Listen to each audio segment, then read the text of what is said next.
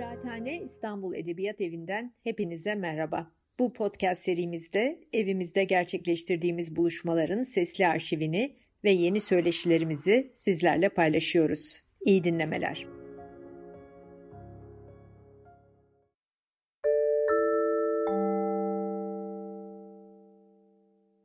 Merhaba, iyi akşamlar, hoş geldiniz. Kıraathane İstanbul Edebiyat Evi'nin çevrim içi bir buluşmasına daha e, Çağdaş Sanat Konuşmaları dizimizde bu akşam çok çok sevdiğim, hayran olduğum sevgili sanatçı Hale Tenger'i ve e, sanat üzerine e, ilginç perspektifler üreten yazar Arlin Vartanyan'ı ağırlıyoruz. Hoş geldiniz. Hale hoş geldin.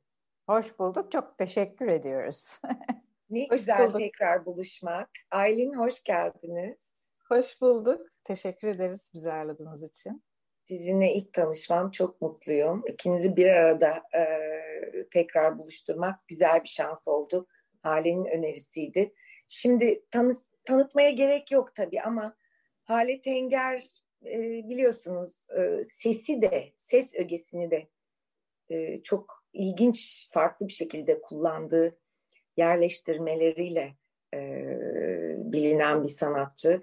En son 2019 yılında İstanbul Bienalinde Büyükada'da Suret, Zuhur, Tezahür adlı yerleştirmesiyle e, iklim krizine ve doğayla ilişkimize çok farklı bir bakış getirmişti. E, şimdi de Pera Müzesi'nde Kristal Berraklığı adlı karma sergide bir işi var. Kırılgan Kavrayış adında.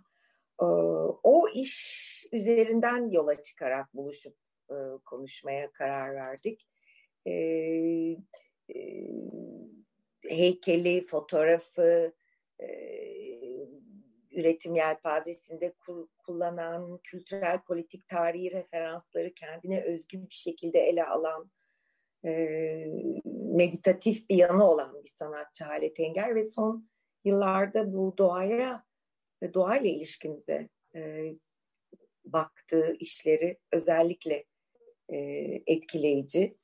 E, Aylin Vartanyan ise e, Columbia Üniversitesi Alman Edebiyatı bölümünde yüksek lisans eğitimi yaptıktan sonra e, European Graduate School'da dışa vurumcu sanatlar ve sosyal dönüşüm programı doktora adayı, Boğaziçi Üniversitesi Yabancı Diller Yüksek Okulu üyesi e, ve e, sanatın yani sosyal dönüşümle sanat arasındaki ilişki üzerine düşünen ve e, düşünce üreten ve yazan e, bir aydın.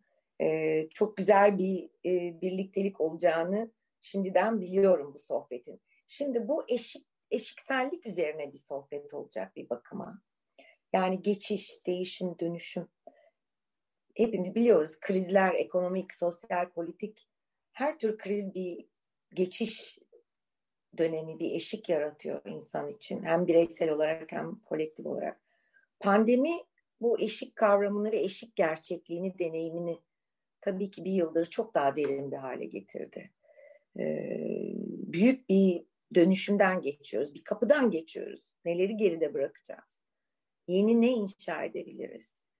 Ee, Halit Enger'in deyimiyle bu kırılgan dünyayı, kırılgan bir kavrayışla nasıl tekrar dile getirip ne tarafından tutup iyileştirmeye çalışacağız birlikte ya da tek tek. Bunları konuşacağız. Ee, sanat zaten dönüşümü, değişimi sever. Kendi de dönüştürücüdür zaman zaman. Bilinmeyen bir şey söylemek yahut bilinen bir şeyin bilinmedik bir yanını. Yeni bir bakışı ya da farklı bir görüşü getirmek zaten sanatın yaratıcılığın en önemli boyutlarından biri. Ama sosyal dönüşümle sanat nasıl buluşuyor birbiriyle? Bu yeni bir alan mı? Sosyal dönüşümle çağdaş sanatı birbirine değdirmek. Aylin Bartanyan bu konuda birkaç cümleyle sizinle başlayalım sohbete. Evet, çok teşekkür ediyorum. Ee, güzel bir yerden e, bana e, yönlendirdiniz konuşmayı. Ee, başlamadan evvel e, şunu söylemek isterim. Hale ile biz Boğaziçi Üniversitesi'ndeki bir konuşması üzerine tanıştık. Ee, belki 10 yıl olmuştur değil mi Hale? O günden beri birbirimizi e, farklı platformlarda dinliyor, e, çalışıyor olarak buluyoruz. E, 3-4 kere derslerime geldi hale. E, hem sanat üretiminde geçtiği süreçleri hem de e, toplumsal dönüşümlere nasıl sanat yoluyla cevap verebileceği üzerine çok güzel e, paylaşımlarda bulundu. Ayrıca bir tiyatro üzerine çalışmamız da oldu haliyle. E, gene e, dönüşüm üzerine bir tiyatro çalışmasıydı. Bu Augusto Boal'in Forum Tiyatrosu sanatçıların da buluştuğu bir platformda buluşmuştuk kendisiyle.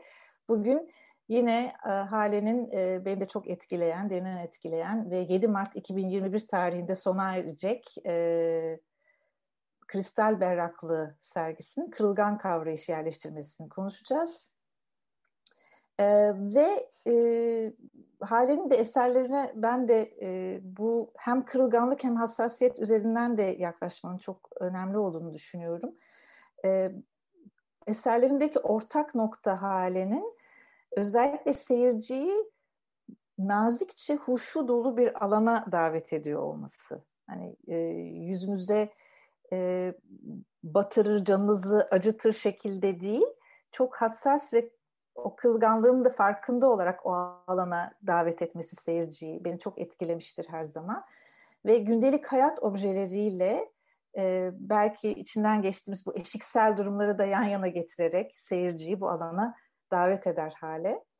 E, tabii serginin teması belirlendiği zaman COVID-19 süreci başlamamıştı henüz. E, bunu sergi kataloğunda e, okuyabilirsiniz, görebilirsiniz. Çok ilginç bir tesadüf tabii. E, sergi başladıktan sonra bu COVID-19 sürecinde başlıyor olması. E, ve neredeyse bir senemizi dolduracağız COVID-19'la e, yaşama halimizin.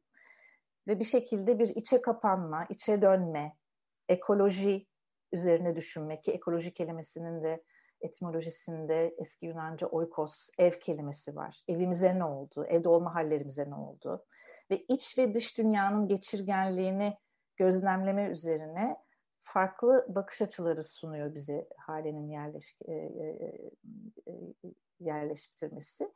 Sergi de öyle. Eğer gezme fırsatınız olmadıysa mutlaka gezin.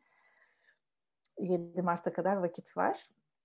Bu e, Nilüfer'in sorduğu soruya geri dönecek olursak gene kendi alanımdan, dışarı sanat alanından bir bakış açısıyla hatta felsefeden bir bakış açısıyla da cevap vermek isterim. E, Aristoteles'i eminim hepiniz bir şekilde yolunuz kesişmiştir Aristoteles'le eski Yunan filozofu. Aristoteles dünyayı deneyimlemenin üç yolu olduğunu söyler.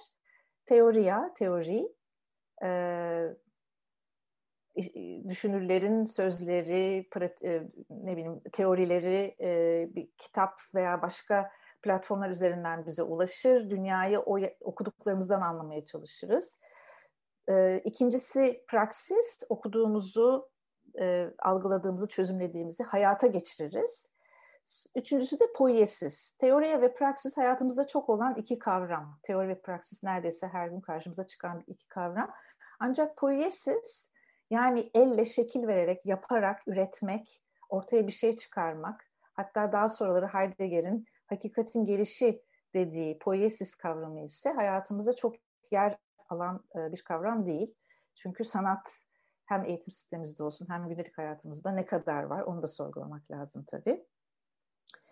Elle şekil vererek e, dünyayı anlama, deneyimleme sanatsal üretimin de ötesinde içinde yaşadığımız duruma da anlam verme olasılığını sunar bize e, diyor Aristoteles. E, bu dışarıda sanat alanının kurucularından Steve Levin'in de bir e, bakış açısı var poiesis kavramına karşı. O da diyor ki poiesis kendimizi içinde yaşarken bulduğumuz dünyaya karşılık vermek, tepki vermek demektir olur da karşılık verme kapasitemiz ketlenir veya şiirsel faaliyetimiz kısıtlanır ise o zaman hem kişisel olarak hem de toplumsal olarak acı çekeriz.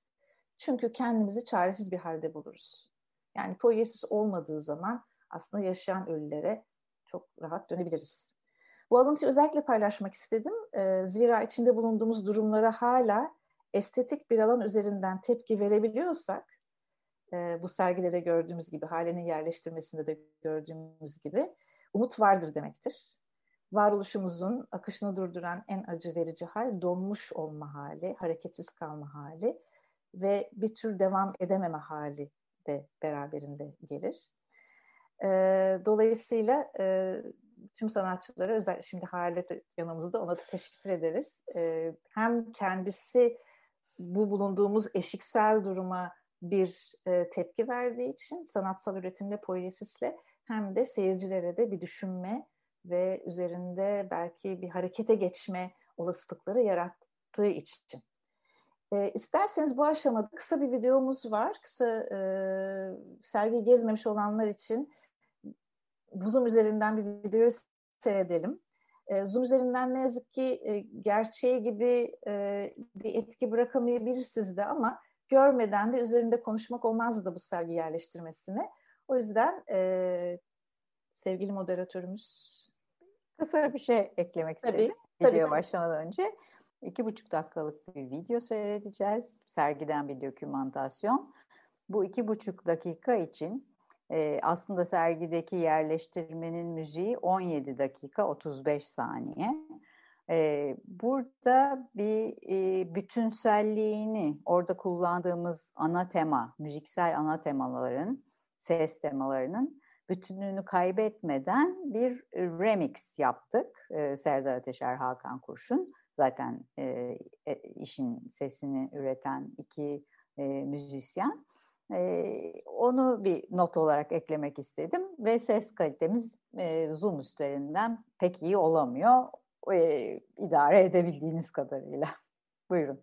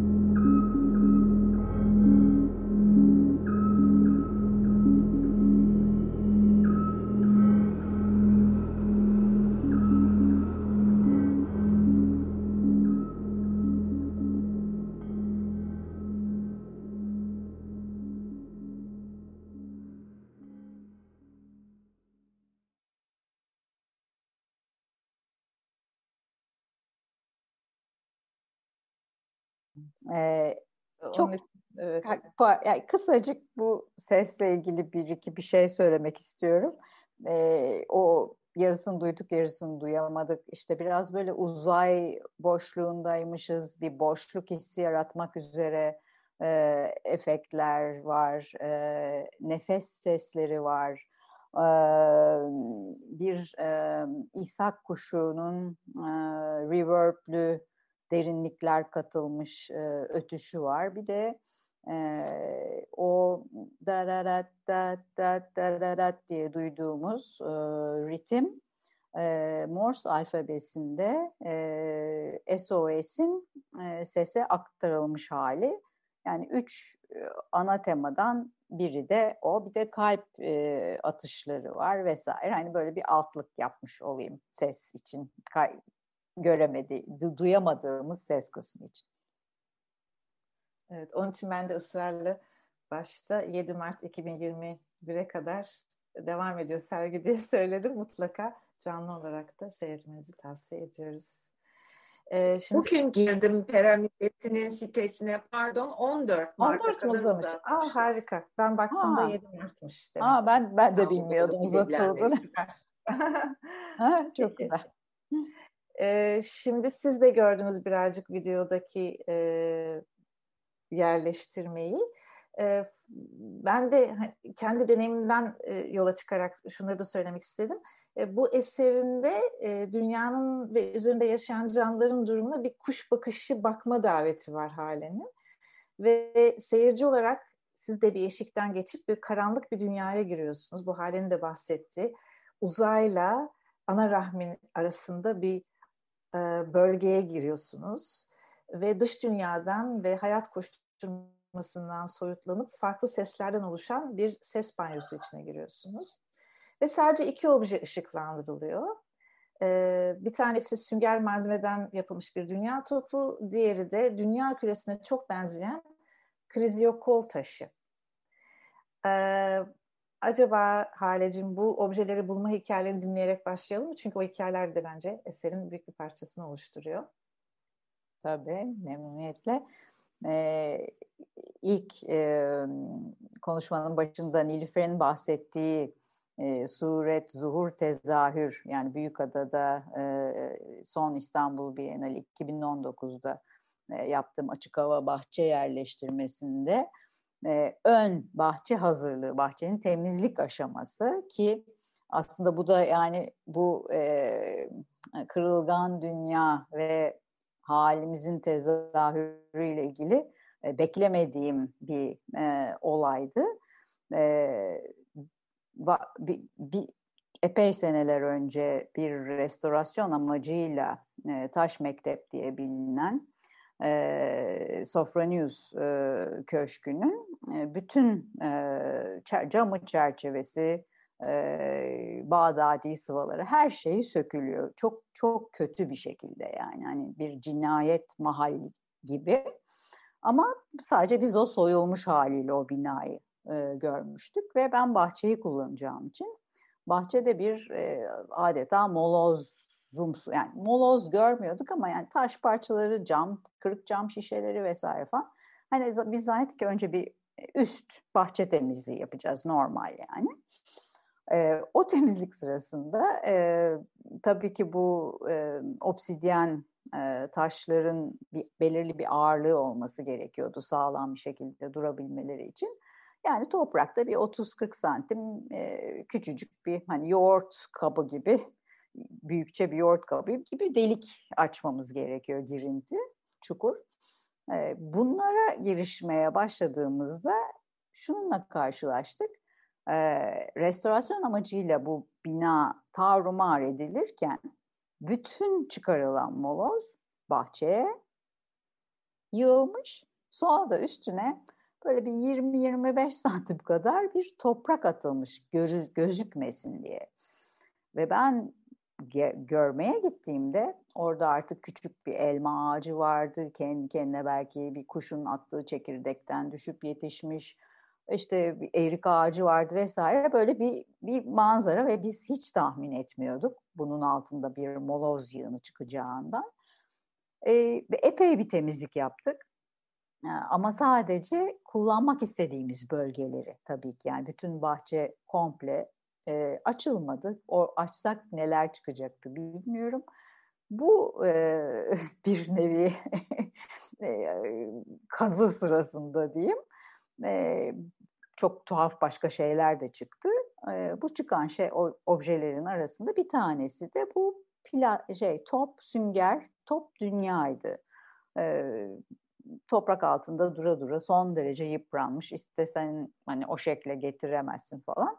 Tabii bu benim e, yani 90'lı yıllardan beri e, sanat pratiğimde hep bir dünya yani e, şey diyeyim e, boyut üç boyutlu olarak veya e, fotoğraf baskı olarak e, dünyayı çok kullanmışlığım var küre anlamında.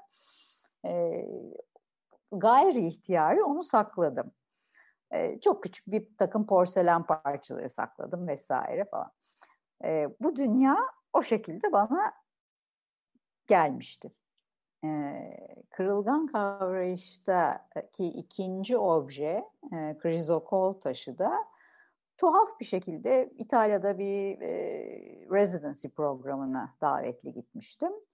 E, her yer kapalı, kış vakti pek dükkan yok açık olan. Çok nadir açık olan dükkanlardan birinde, gölün öbür tarafında e, bir gün karşıma çıktı. E, tuhaf bir e, çok kötü böyle takılar falan satılan e, alt alta üst üste bir dükkanın bir köşesinde taşların durduğu, e, mineral taşların durduğu e, kilitli bir vitrin vardı. O vitrinin önünde buldum kendimi. O taş çok ilgimi çekti. Dükkan sahibi geldi, açtı bana ve o taşı elime aldım. E, almak istedim aslında fakat şöyle bir düşünce oldu. E, ya bu tür objeleri toplayıp işte eve götürmek, işte evde de bir küre obsidyenim var, bir arkadaşım hediye getirdi, o var, bu var falan yapmayayım dedim yani al, almayayım yani. Hani bu almak, taşımak, arttırmak falan ve bu serginin de temalarından biri e, ekstraktif yani hani hep almak üzerine e, varoluşumuzun da bir artık bunu yapmamak arzusu yapabildiğim kadarıyla almadım. E, fakat sonra e, aklıma da takıldı bu taş bir şekilde.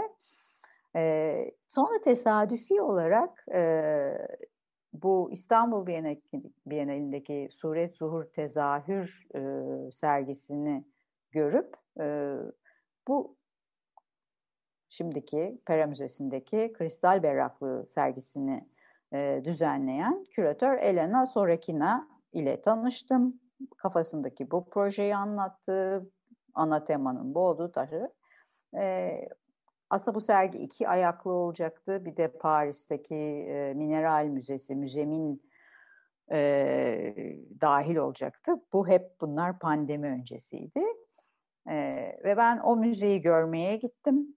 E, Paris'teki e, 3000 küsür taşın 1800'lerden itibaren gene son derece acayip e, ekstraktif, e, obsesif huylarla işte doğadan toplanmış vesaire. Hem çok büyülü hem çok çekici hem de çok insan tüylerini ürperten. Hani ada, büyük adadaki taş mektebin e, toprak altından e, o dünyanın çıkması nasıl bir şey? Hani cinayet mahalli aslında tanıklığı gibi ise e, bu müzedeki e, hem inanılmaz bir heyecan duymak, bu kadar çok değişik taşı hayatımda görmemiştim bir arada. Özel olarak bir taş merakım da olmadı. Yani ta ki işte obsidyen merakıyla suret zuhur tezahürü yapana kadar. E, e, böyle bir cinayet mahaline bakıyor tanıklığı hissi de yaratmıştı o müze. E, derken e, işte İstanbul'a döndüm ve ben bu taşı yani Bellagio'da e, gördüğüm o taşı bu sergide kullanmak istediğimi e, fark ettim artık emindim yani. Maceralı bir şekilde o taş İstanbul'a geldi. Elden ele tanıdıklar aracılığıyla vesaire. E, ve tam e, Lombardiya'da yani Milano'da e, e, Covid'in patlamasından e, üç gün sonra bu taş bana teslim edildi.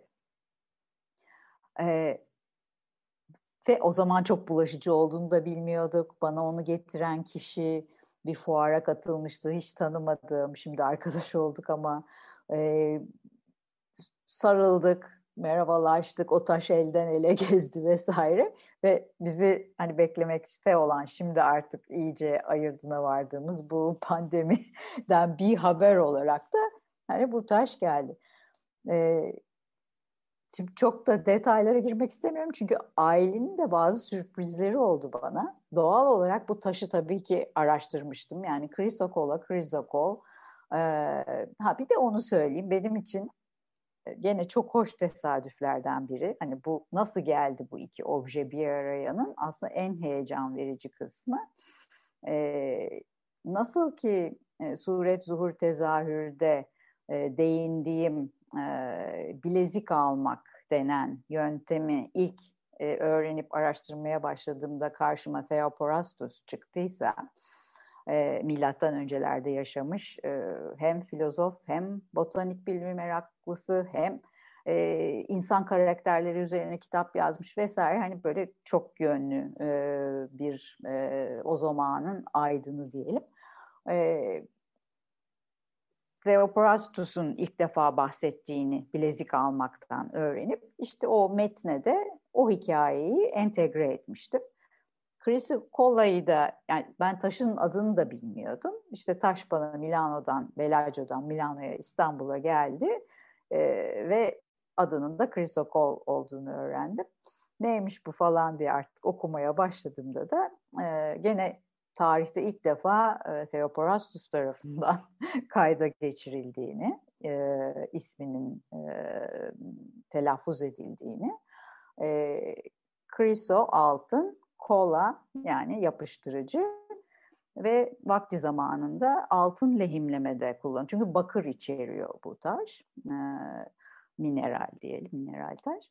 E, böyle bir hikayesiyle karşılaştım. Oradan böyle bir hoş bir Theoporastus karşılaşması oldu. E, bir başka tuhaflık da e, o Paris ayağı olacaktı dediğim e, müzeminle ilgili de araştırmalar, okumalar yaparken e, müzeminin yani aynı zamanda orası tabii bir okul. E, şimdi yani mühendislik gibi ama ilk kurulduğunda mineraloji eğitimi vermek üzere kurulmuş. Önde gelen çok eski okullardan biri. Ee, ilk verdiği mezun, ismini söyleyemeyeceğim çünkü böyle altı isimden falan oluşuyor şu anda hatırlayamıyorum. Ee, bir Fransız ilk mezunu Chrysocolla ismini e, e, tekrar e, bilim dünyasını hatırlatan, kullanılmamış ve unutulmuş. Yani e, Theoporastus'un yazdığı zamanlarda milattan önce de unutulan bir ismi tekrar e, gündeme getiren isim olarak karşıma çıktı. Hani böyle bir takım hoşluklar arasında onu bağlandı diyeyim yani. Bir küçük soru atarak sözü gene size bırakacağım. Aranızda paslaşın. Şimdi burada bir zavallı eğitim nesnesi, bir işte sünger ya da plastik küreyle nefis enteresan bir e, taşı e, iki nesneyi karşılaştırıyorsun, karşı karşıya bırakıyorsun. E, ama bu iş bende aynı zamanda dünyanın kaderiyle karşılaşması, iki farklı nesnenin ya da durumun karşı, yani karşılaşma üzerine bilinmeyenle karşılaşmak e, yahut bir kaderle karşılaşmak, karşılaşma üzerine e, bir e, iş gibi hissettirdi bana. ilk gördüğüm andan beri ben sanal olarak gezdim sergiyi çünkü mekanda değil. Karşılaşma teması sizde bir yankı uyandırıyorsa ona da değinerek devam edin diye rica edecektim. Söz sizler. Hemen küçücük bir şey söyleyeyim o zaman. Yani bunları anlatma sebebim de aslında bunlar da karşılaşmalar. Yani benim beklemediğim e, karşılaşmaların e, ucunda oldu bu sergi, bu benim e, kırılgan kavrayış yerleştirmem vesaire. Hepsi birer karşılaşma.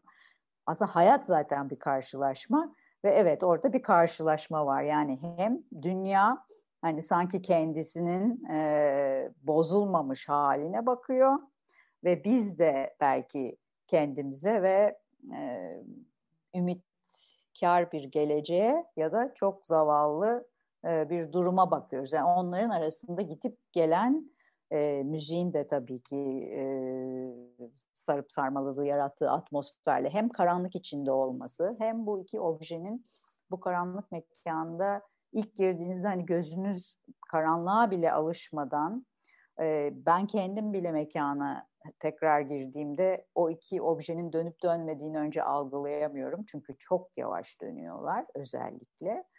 E, karanlığa gözünüz alıştığında yavaş yavaş bu objelerin döndüğünü kavruyorsunuz. Ee, önce hareket etmek istemiyor insan çünkü çok karanlık. Sonra o karanlık içinde yavaş yavaş göz alışmaya başlayınca yani bütün bunlar aslında kurgunun bir parçası. Ee, ailenin de bahsettiği gibi e, Serdar Ateşer ve Hakan Kurşun'a e, müzikle ilgili ilk e, nasıl bir şey ve bir e, atmosfer peşinde olduğumu anlatırken e, uzay boşluğu da olmak ile anne rahminde olmak arasında gidip gelmekten bahsetmiştim.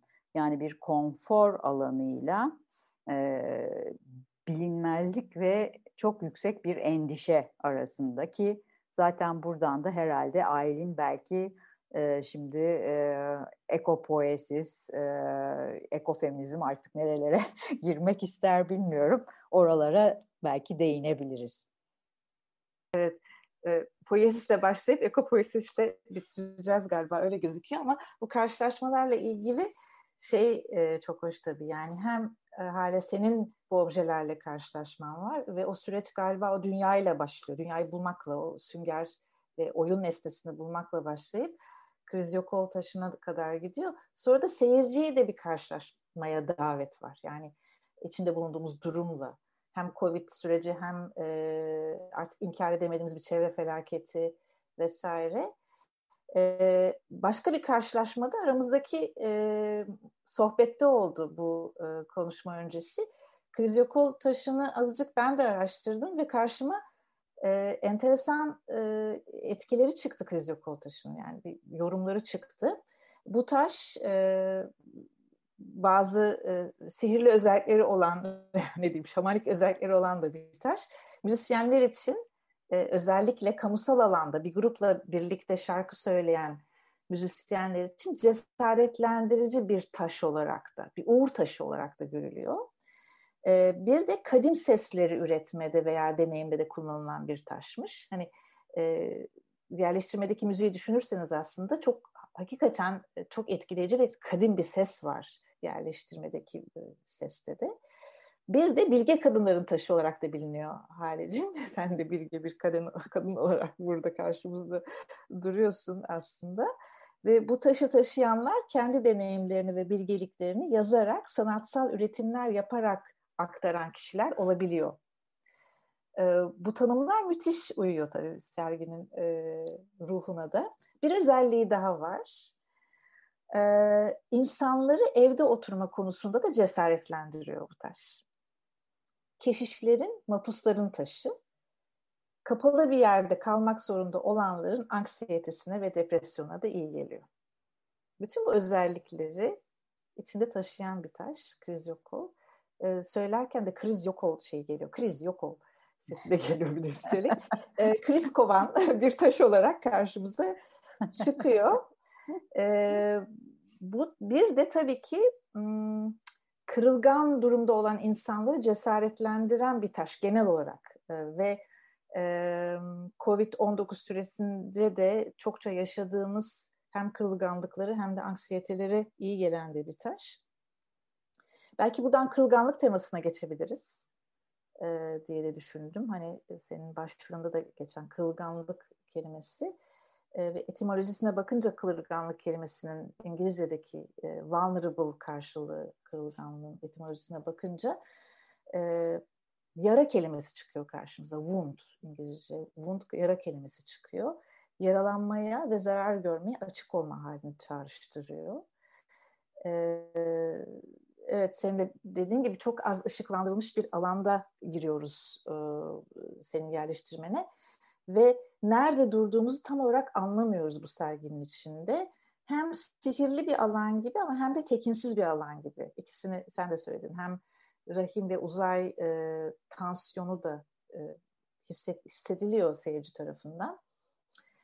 E, bu kırılganlık teması üzerinde düşünürsek, bu Covid süresinde düşünürsek içinden geçtiğimiz e, gelecekte bizi bekleyen bilinmeyenleri düşündüğümüzde de hakikaten nerede durduğumuzu biliyor muyuz biz insanlar olarak? Bunun farkında mıyız? Bu bilmeme hali bizi nasıl etkiliyor? Ee, bu arada şu anda biz bu konuşmayı yaparken belki bazılarınız biliyordur Judith Butler da bir konuşma yapıyor. Boğaziçi Üniversitesi e, bağlamında. Ve Judith Butler'ın da kullandığı bir kavram kırılganlık, vulnerability. O da şunu diyor yani kırılganlık kavramı e, aşmamız gereken bir kavram mı? Hayata, dünyaya, olanlara direnmek için yoksa kırılganlığı mobilize etmemiz gereken bir kavram olarak mı görmeliyiz diye soruyor. Sanırım Hale'nin eserinde de e, bir tek bu eserinde de çoğu eserinde de var bu. Kırılganlık bir şekilde e, mobilize de edilen bir kavram. Sadece aşmamız gereken bir kavram olarak gelmiyor. Bizi o kırılgan halin içine de e, soku veriyor bu yerleştirme. Buradan düşünürsek acaba e, bu kırılganlık içerisinden farklı bir yaratıcı güçle çıkıp yıkıcı müdahaleden yapıcı müdahaleye veya senin de hepsi bahsettiğin gibi hale wu wei haline yani çabasız müdahale haline geçmemiz mümkün olur mu? Bu kadar kırılganlık yaşarken. Bir sürü soru sordum. Nereden istersen başlayabilirsin. e, zaten hepsi zor bir kere. Ama e, belki e, en yakın olduğumuz e, kırılganlığımızı kabul etmek.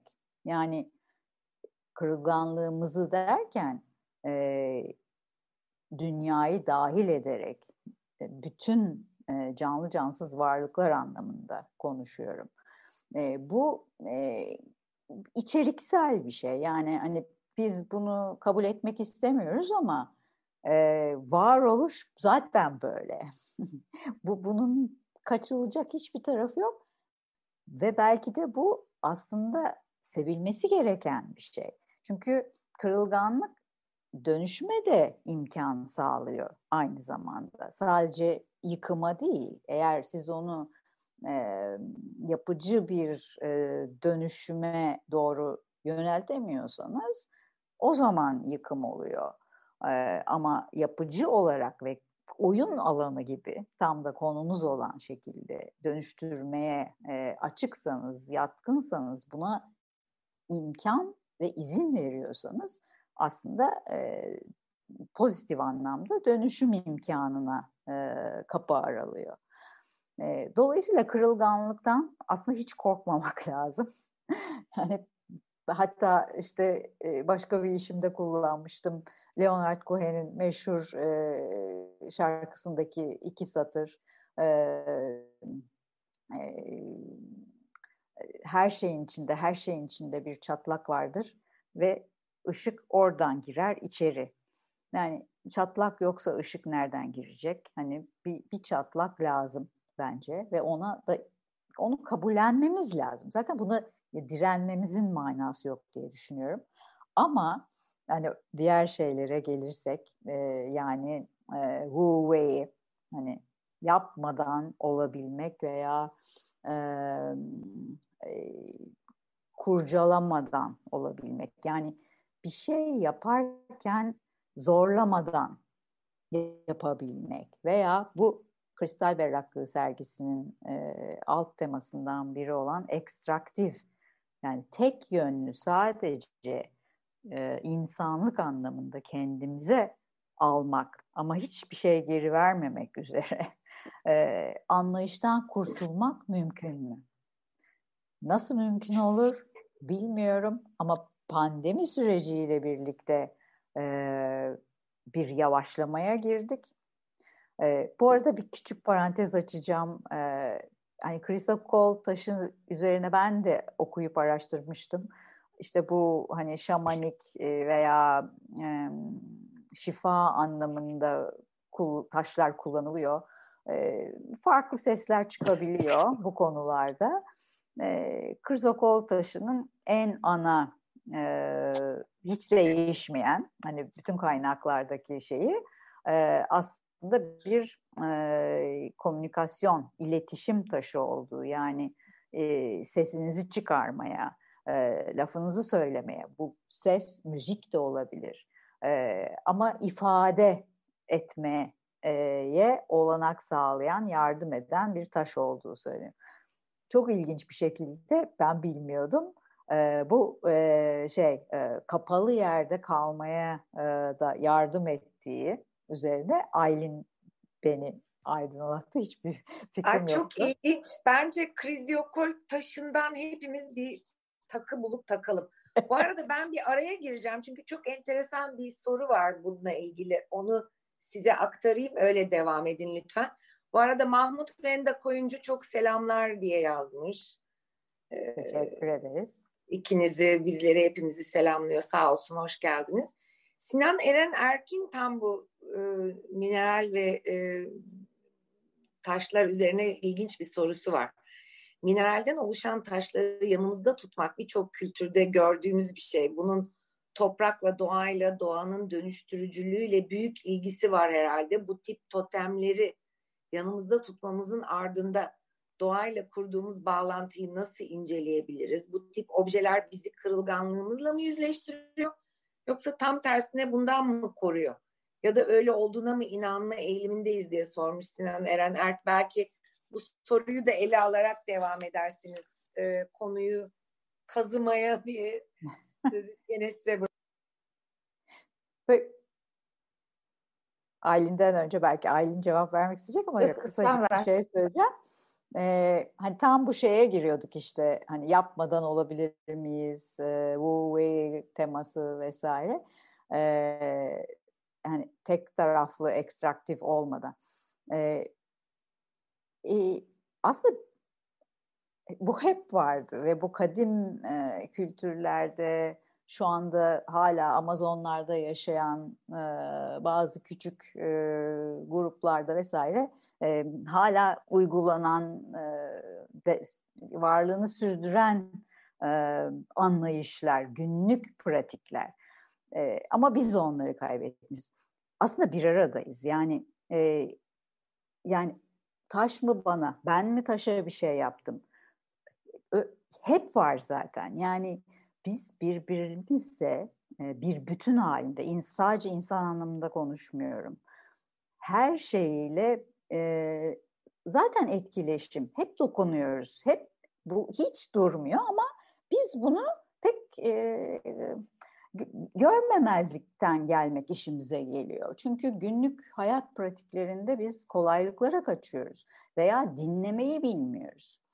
E, mesela e, e, şeye gideceğim. E, How Foresting e, Ormanlar Nasıl Düşünür kitabında e, Edward Acon e, sene boyunca e, Ruana e, insanlarıyla birlikte yaşadığında onların kullandığı e, dili öğreniyor. Ama bunu kitapta okurken insan o dilin anlatımını anlamakta bile zorlanıyor. Çünkü mesela bir ağacın e, düşerken çıkardığı ses üzerinden bir kelimeden bahsediliyor. Ama o her ağacın düşmesi aynı şekil değil.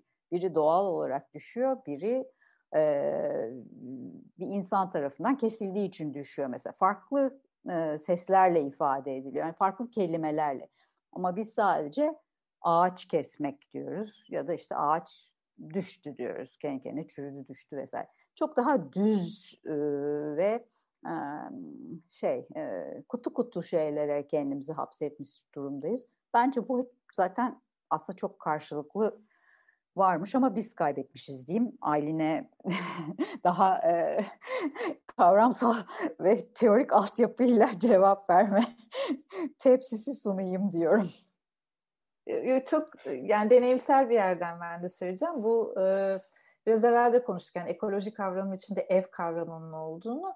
E, bu totemleri nasıl tuttuğumuz, hangi evde yaşadığımızla da ilgili veya evi nasıl gördüğümüzle ilgili biz bu e, aşırı hırslı, ekstraktif hırsları olan felaket varlıklar olarak, insanlar olarak e, evimizin içine lütfedip alıyoruz bu taşları ve ondan bir şeyler bekliyoruz aslında. Hmm. Halbuki şunu unutuyoruz, biz aynı evde yaşıyoruz bu taşlarla ve e, o taşları, e, o taşları diyorum mesela, taşlarla birlikte yaşama halini o kadar unutmuşuz ki bu komik tanımlara tutunu veriyoruz. Ah şu taşı yanıma alayım da kırılganlıklarıma iyi gelsin. E, beni bir, yer, bir şeylerden korusun. Halbuki e, biraz evvel konuştuğumuz gibi zaten kırılgan varlıklarız. Bunu kabul edelim ve kırılganlığın en iyi ilacı da yan yana durmaktır, dayanışmadır.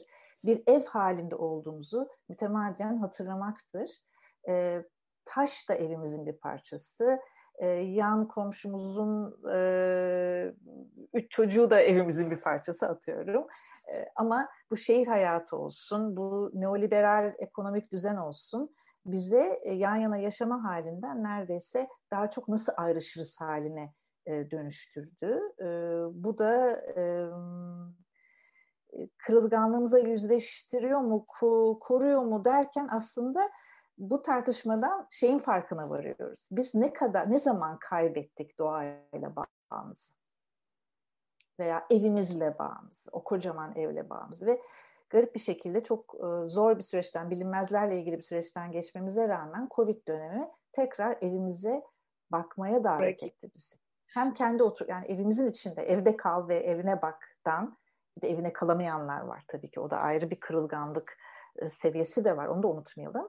Ee, neyim İstanbul'a e, yani Yunusların Marmara Denizi'ne tekrar geri dönmesinden tutun hava kirliliğinin daha azalmasına kadar müdahale etmedikçe bu Wu hali burada da karşımıza çıkıyor.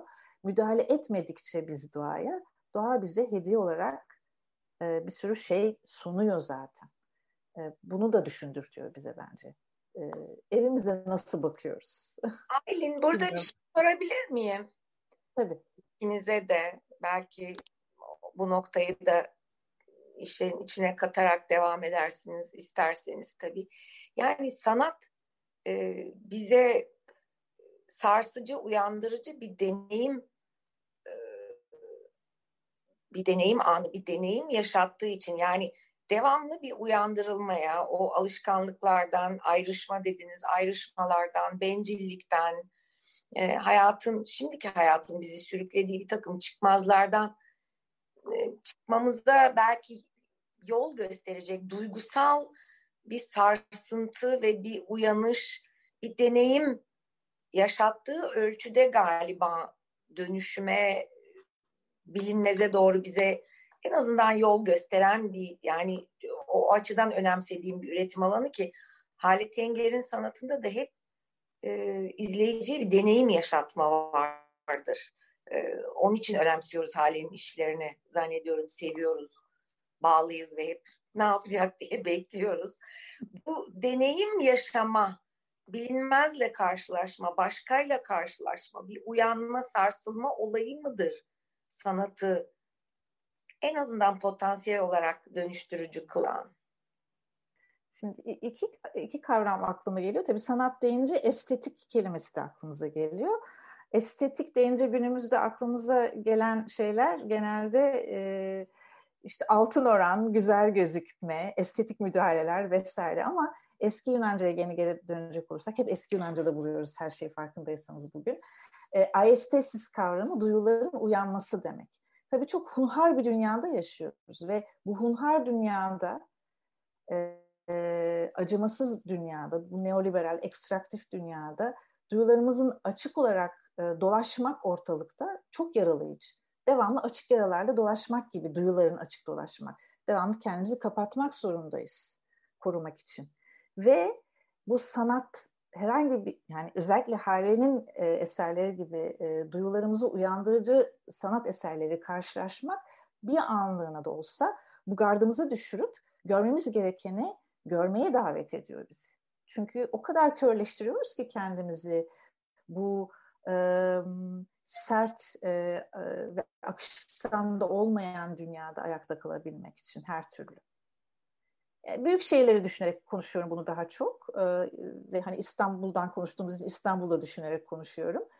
E, ama bir aiestesis kavramı, duyuların açılması kavramı burada çok önemli olarak karşımıza çıkıyor.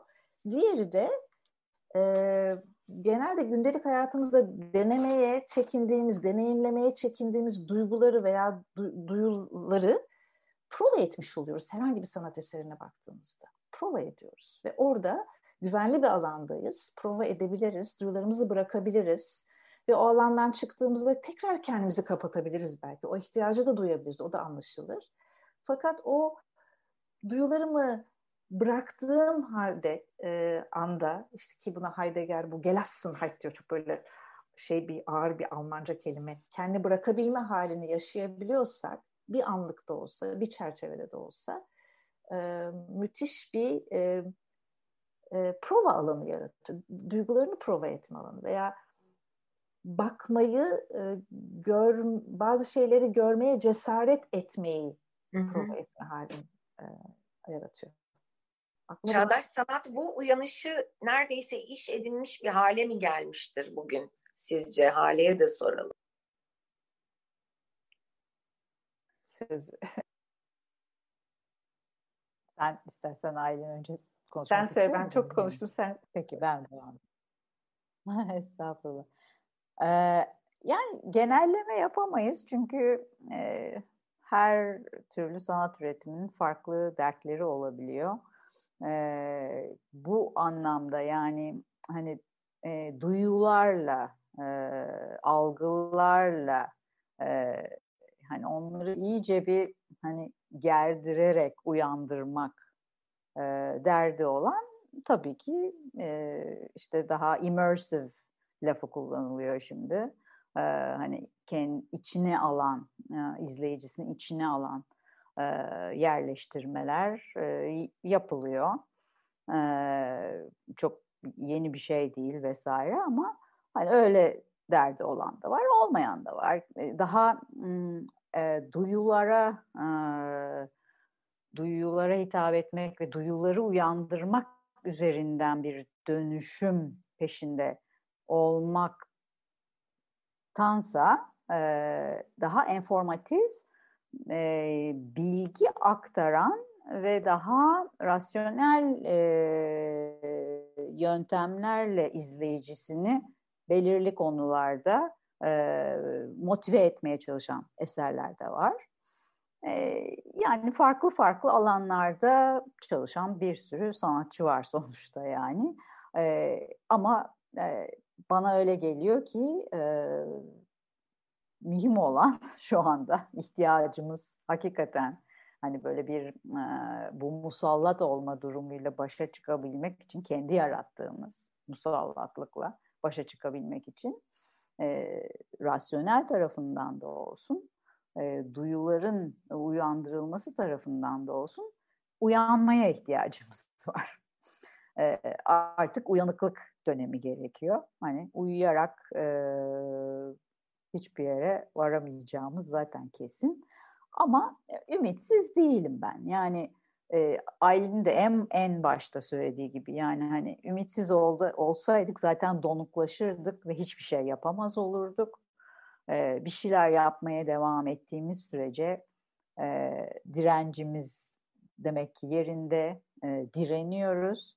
Bir, e, burada da bir şey geldi aklıma şimdi Carl Sagan'ın bir lafı var. E, aslında dünyada olma halimiz e, İngilizceden düşününce yani zaten aslında bir direnç hali. Hani biz burada bir güç kullanarak yani güç şey anlamda değil. E, nasıl diyeyim? Ha, sıkı durdum, sağlam duruyoruz biz dünyada. Sağlam durduğumuz yer dünya zaten. Yani sağlam durabileceğimiz bir başka alternatifimiz yok durma halimiz bu dünya. Şu biricik küçücük aslında bize büyük gözüken ama küçücük. Hani evrensel anlamda düşündüğümüzde bir şey toplu iğne başı kadar bir şeyin üstünde yaşıyoruz. E, paylaşamıyoruz.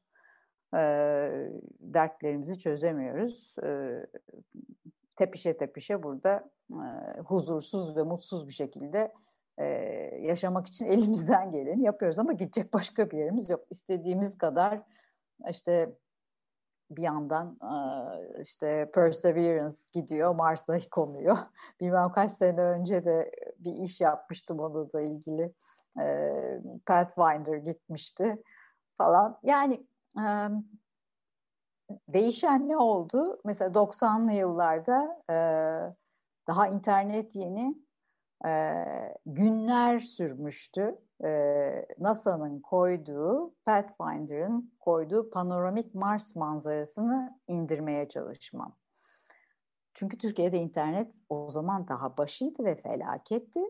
E, topu topu şimdi belki 20 dakikada indirilecek bir görüntüyü günler boyu indiremiyordum. Habire kopuyordu falan. Hatta JPL'de tanıyan, tanıdığım birini bulup bana bu datayı gönderir misine kadar varmıştı iş. E şimdi düğmeye basıyoruz, iniyor. Ama tamam çok güzel. Yani iyi iyi ediyoruz. Araştıralım, düşünelim tabii ki falan ama hani şu dünyadaki düzende e, Pathfinder'ı gönderdiğimiz zamanla e, şimdiki zaman arasında yani 90'larla şimdi arasında hani hakikaten bir gıdım fark yok. Yani eşitlik e, veya ekolojinin iyice hatta beter durumundayız vesaire. Ama hani, e, durduğumuza göre Sagan'ın dediği gibi burada ümit var herhalde. Enteresan. Mars'tan Mars'tan o ilk fotoğraf kaç dakikada ya da saniyede geldi bilmiyorum ben ama değil mi? Şimdi bu yenisi ne? geldi yani evet. Yenisi çok hızlı geliyor tabii. Yani 11 dakika rötarla geliyor şu anda. Mars'tan düşün anında geldi gibi. Ama şimdi bugün yaşanan hızın bir belki umut verici yanı var mı Aylin Hale ikinize de bunu sormak istedi birden içimden öyle bir şey geldi. Yani kendimize oluşturduğumuz varoluş problemlerini ancak paylaşarak bir yere varabileceksek eğer sanat da yani çağdaş sanat bunu sağlayan bir şey. Rasyonel yanıyla evet biraz fazla gazetecilik yapar gibi oldu çağdaş sanat politik yanıyla, rasyonel yanıyla dediğin gibi hali. Ama benim o duyguları varoluş problemini uyandırıp paylaşmaya iten yanı senin sanatını da öyle görüyorum ben. Yani buradan bir yere gidilebilir mi? Ben biraz kötümserim ama bu arada izleyicilerimize de hatırlatayım sorularınızı yazın lütfen varsa aklınızda sorular. Ne diyorsunuz bu konuda?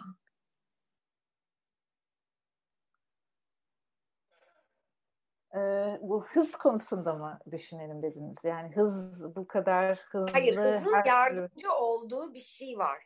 Yani varoluş problemlerimizi birbirimizle paylaşmak, başkalarının varoluş problemlerinin farkına varmak, bilinmezle karşılaşabilmek, e, Hale'nin bu sergisi için yazdığı e, açıklamada söylediği gibi e, bilinmeyen bir dille birbirimize tekrar ulaşabilir miyiz? Sanat böyle bir dil yaratabilir mi? Ee, yani bunlar ütopik sorular tabii. Ben iyimser değilim açıkçası ama sizin iyimserliğinizi işitmek istiyorum doğrusu. Bir yandan da hani bu biraz evvel bahsettiğimiz Mars'taki bilgileri 11 dakika içinde ulaşmak olsun, dünyada olup bitene e, bir tıkla ulaşıyor olabilmemiz ve çoğu da kirli haber bu ulaştıklarımız onu da unutmayalım. Onun için bu hunharca e, kelimesini kullanırken biraz da bunu düşünerek kullandım. Bir şekilde e, aşınıyoruz da. Aşınıyoruz ve aslında sorular, şimdi bir soru daha gelmişti yine Sinan Bey'den. Anestezi kelimesini kullanıyor. Duyuların körelmesi tabii anestezisinin tersi olarak anestezi. Estetik bombardımandan ziyade kirli bilgi bombardımanına ve çok bilgi bombardımanına maruz kalıyoruz aslında. Bu da bizi daha da kapatmaya kendimizi itiyor. Dolayısıyla şimdi ben duyulardan falan bahsediyorum. Benim daha e, genç yaştaki öğrencilerimle e, herhangi bir duyuları açıcı eser üzerinde konuştuğumuzda fazla derinleşmek ve acı çekmek gibi bir istekleri olmadıklarını da görüyorum. Çünkü onlar çok daha fazla e, e, aşındıran bilgiye de maruz kalıyorlar belki de. Şimdi bir hani eğitimle gelen bilgiler var. Bir de çok da ihtiyacımız olmayan bir sürü bilgi var. Mars'tan gelen bilgi çok heyecan verici bilgi. Tabii ki bakalım vesaire ama onun yanında yüzlerce akışta e, üstelik canımızı sıkan, e, bol bol e, bazen nefret söylemi içeren, e, yalan haber içeren bilgiyle de karşılaşıp kendimizi e, o kadar çok e, maruz kalmış hissediyoruz ki bu e, bilgiye işte anestezi haline çok kolay dönebiliyoruz bence.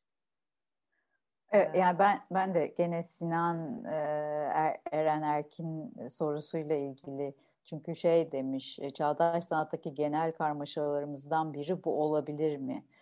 Yani e, estetik bombardıman hissizliği getiriminin arkasından ve e, bahs benim bahsettiğim uyku durumu bu tip bir anestezi mi? E, burada şöyle bir şey geliyor aklıma. E, aslında biz e, sanki özellikle de e, bu coğrafyada diyeceğim. Çünkü sadece e, post pandemiye bağlamak istemiyorum. E, çok e, belirsiz e, ve haksız, e, adaletsiz durumlar altında çok uzun senelerdir yaşayan bir toplumuz. Herkesin kendine göre bir adalet arayışı var ve bunun üzerine de pandemi binince yani oradan e, bana öyle geliyor ki e, anestezi ve e, tam tersi yani uyuşturma ve uyanma arasında e, ki salınımlarımız çok arttı. E, o kadar e, fazla e, birbirine giren dalgalar içinde yaşıyoruz ki son zamanlarda. En azından ben kendim için bunu söyleyebilirim. Daha sık olarak gün içinde 24 saatten bahsediyorum. Çok daha sık olarak gün içinde uyandırmak kendimi ve uyuşturmak ihtiyacı hissediyorum. Çünkü başa çıkamıyorum. Yani akıl sağlığımı e, koruyarak e, ve kendime ve etrafıma faydalı olabilmek adına e, başa çıkmam lazım. Ama artık bu başa çıkma mümkün değil neredeyse yani. İnsanüstü çabayla 24 saatimizi geçiriyoruz. Uykularımız da dahil oldu çünkü uykular da artık uyku değil vesaire.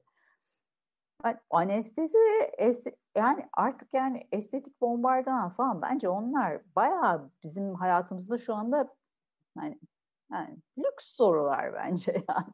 Hani sanatın yapmaya çalıştığı evet yapmaya çalışıyoruz. E çünkü hani e, hasbel kadar işte hani ben bu meslekteyim işte akademik olanlar o meslek işte gazeteci olan o meslekte herkes işini yapmaya çalışıyor ama çok daha acil konular var. Bütün bunların üstesinde işte bir de yani e, ekolojik e, aciliyetler var. Hepsi birbirine girdi ama bağımsız mı? Hepsi birbirinden değil. Yani e, üst üste e, yüzyıllar boyunca sürüklene sürüklene artık hani hani nehrin e, şeyini doldurması gibi alüvyonları taşıya taşıya do, doldu o yatak ağzı artık yani ve gitmiyor yani o su akamıyor. E, ama hani şimdi Nilüfer e, ümitli olmak istiyorum olamıyorum. Bir, mesela bir şey e, e, söyleyebilirim. Benim bir tanıdığım, e, tanıdığımın içinde olduğu bir proje Amerika'da. E, Yellowstone Park'ta e, bir mikrop, e, yani volkanik oluşumlar var orada ve 200 küsür e, derece sıcaklıklarda var olmayı başarabilmiş. E, bir gene NASA tarafından aslında bir araştırmalar sonucunda bulunan e, bir mikroptan e, protein üretildi e, bu protein e, bugüne kadar kullanılan tarımsal alanın yüzde birini kullanmıyor. E, suyun yüzde onunu kullanmıyor. Yani çok çok düşük bir e, alıştığımız anlamda e, üretimin e, dışında kalarak ve ekolojik krize de çözüm olarak e, insanlığın ihtiyacı olan bir protein üretmek üzere insanlar çalışıyor şu anda. Ve bu e, yaygın olarak dünyada e, kar amacı e, tepelere varıp e, ön plana konmaz ise ve bu yaygınlaşabilirse inanılmaz bir çözüm. Çünkü protein olarak bizim ihtiyacımız olan bütün amin, amino asitleri vesaire içeren bir e, şey ürettiler bu mikroptan. Protein. Muhteşem bir şey. Evet. Yani böyle şey böyle şeyler de oluyor. Bu ümit verici bir şey tabii ama bu proteinler beni korkutuyor ya. Bu virüsler de protein. Şunu diyeceğim. E, ben de e, senin bu kırılgan kavrayış adlı işinde olan şey bana bazen işte bir devam etme gücü veriyor ya da e, umut veriyor demeyeyim devam etme gücü veriyor. Orada böyle aynada birbirine bakan iki varlık durumumu destek ona bende bir yeni karşılaşmalar özlemi yaratan belki beni neredeyse böyle ağlama isteği veren ama aynı zamanda devam etme cesareti de bulduğum bir duygu o. Senin işinde bulduğum bu hmm, e, senin işinle birlikte e, geçen İstanbul Bienalinde bir tek eser daha beni etkilemişti. E, o şimdi adını hatırlayamayacağım. Albatros adlı video. Ah evet, evet. Ben 10 kere izleyip karşısında çakılıp ağladım. Biz Aylin'le aynı şey yarattı. Bir, bir deneyim yaşattı o video bana. Senin bu kırılgan kavrayış e, çalışman da öyle e, sanal izlediğim halde düşün o odaya girmedim ben sanal izledim ama gene de o iki varoluş durumunun birbirine bakışı, birbirine arayışı, onun yarattığı bir üzüntü ama bir sevinç olasılığı ve şimdi bir soru geldi. O da bana enteresan geldi. O içe dönüş diye Ebru son bir yılda yaşadığımız içe dönüş hunharca tükenişi değiştirmeye yeter mi diye sormuş. O hunharla yeterli bir cevap olamayabilir ama beni ağlattığı ya da bana bir sevinç ya da bir cesaret verdiği için bir içe dönüşle ilgili dışa ulaşma arzusu verdiği için belki. Çağdaş sanattan başka ne bekleyebilirim ki? Ne diyorsunuz? Ee, biz aileyle aynı şeyi konuşmuştuk ee, bu konuşma hazırlıkları yaparken geçen günler içinde. Ee, beni de çok etkilemişti. Ee, şeyin e, e, ne atlastı? Feral Atlas Project. Ha, Feral, ha, Feral Atlas'ın içinde yer alan aslında bir sanatçının. John e, neydi soyadı unuttum şimdi. Ben de unuttum e, aslında uzun bir video ve onu online açık olarak paylaşıyor. Orada çok kısa bir bölümünü Bienal içindeki Feral Atlas yerleştirmesinde gösteriyorlardı. Ben de. ölü bir bebek e, yavru albatros. albatros kuşunun midesindeki çer o işte plastikler, şişe kapakları ama o albatros kuşlarının o planör gibi rüzgara kendini bırakıp o Pasifik'in enginliğinde ki o uçuşları onların yani dünyanın ve bizim kırılganlığımız ve bir yani beni ağlattı o eser. Senin bu iki astral o nesnen de onların ne nesneler olduğunu bilsek bile bizde bir büyü yaratıyor, bir arzu, bir uyanış ya bir Evet yani şu, o Albatros'taki o videodaki benim de yani İlk seyrettiğimde dağıldım. Sonra evde tamamını uzunluğunu seyrettiğimde dağıldım. Çünkü aslında bir yüzleşme alanı yaratıyor o videoda. Ee, bizim coğrafyamızda albatros kuşu yok. Zaten biraz yabancıyız ilk başladığında. Çok romantik, hoş görüntülerle başlıyor.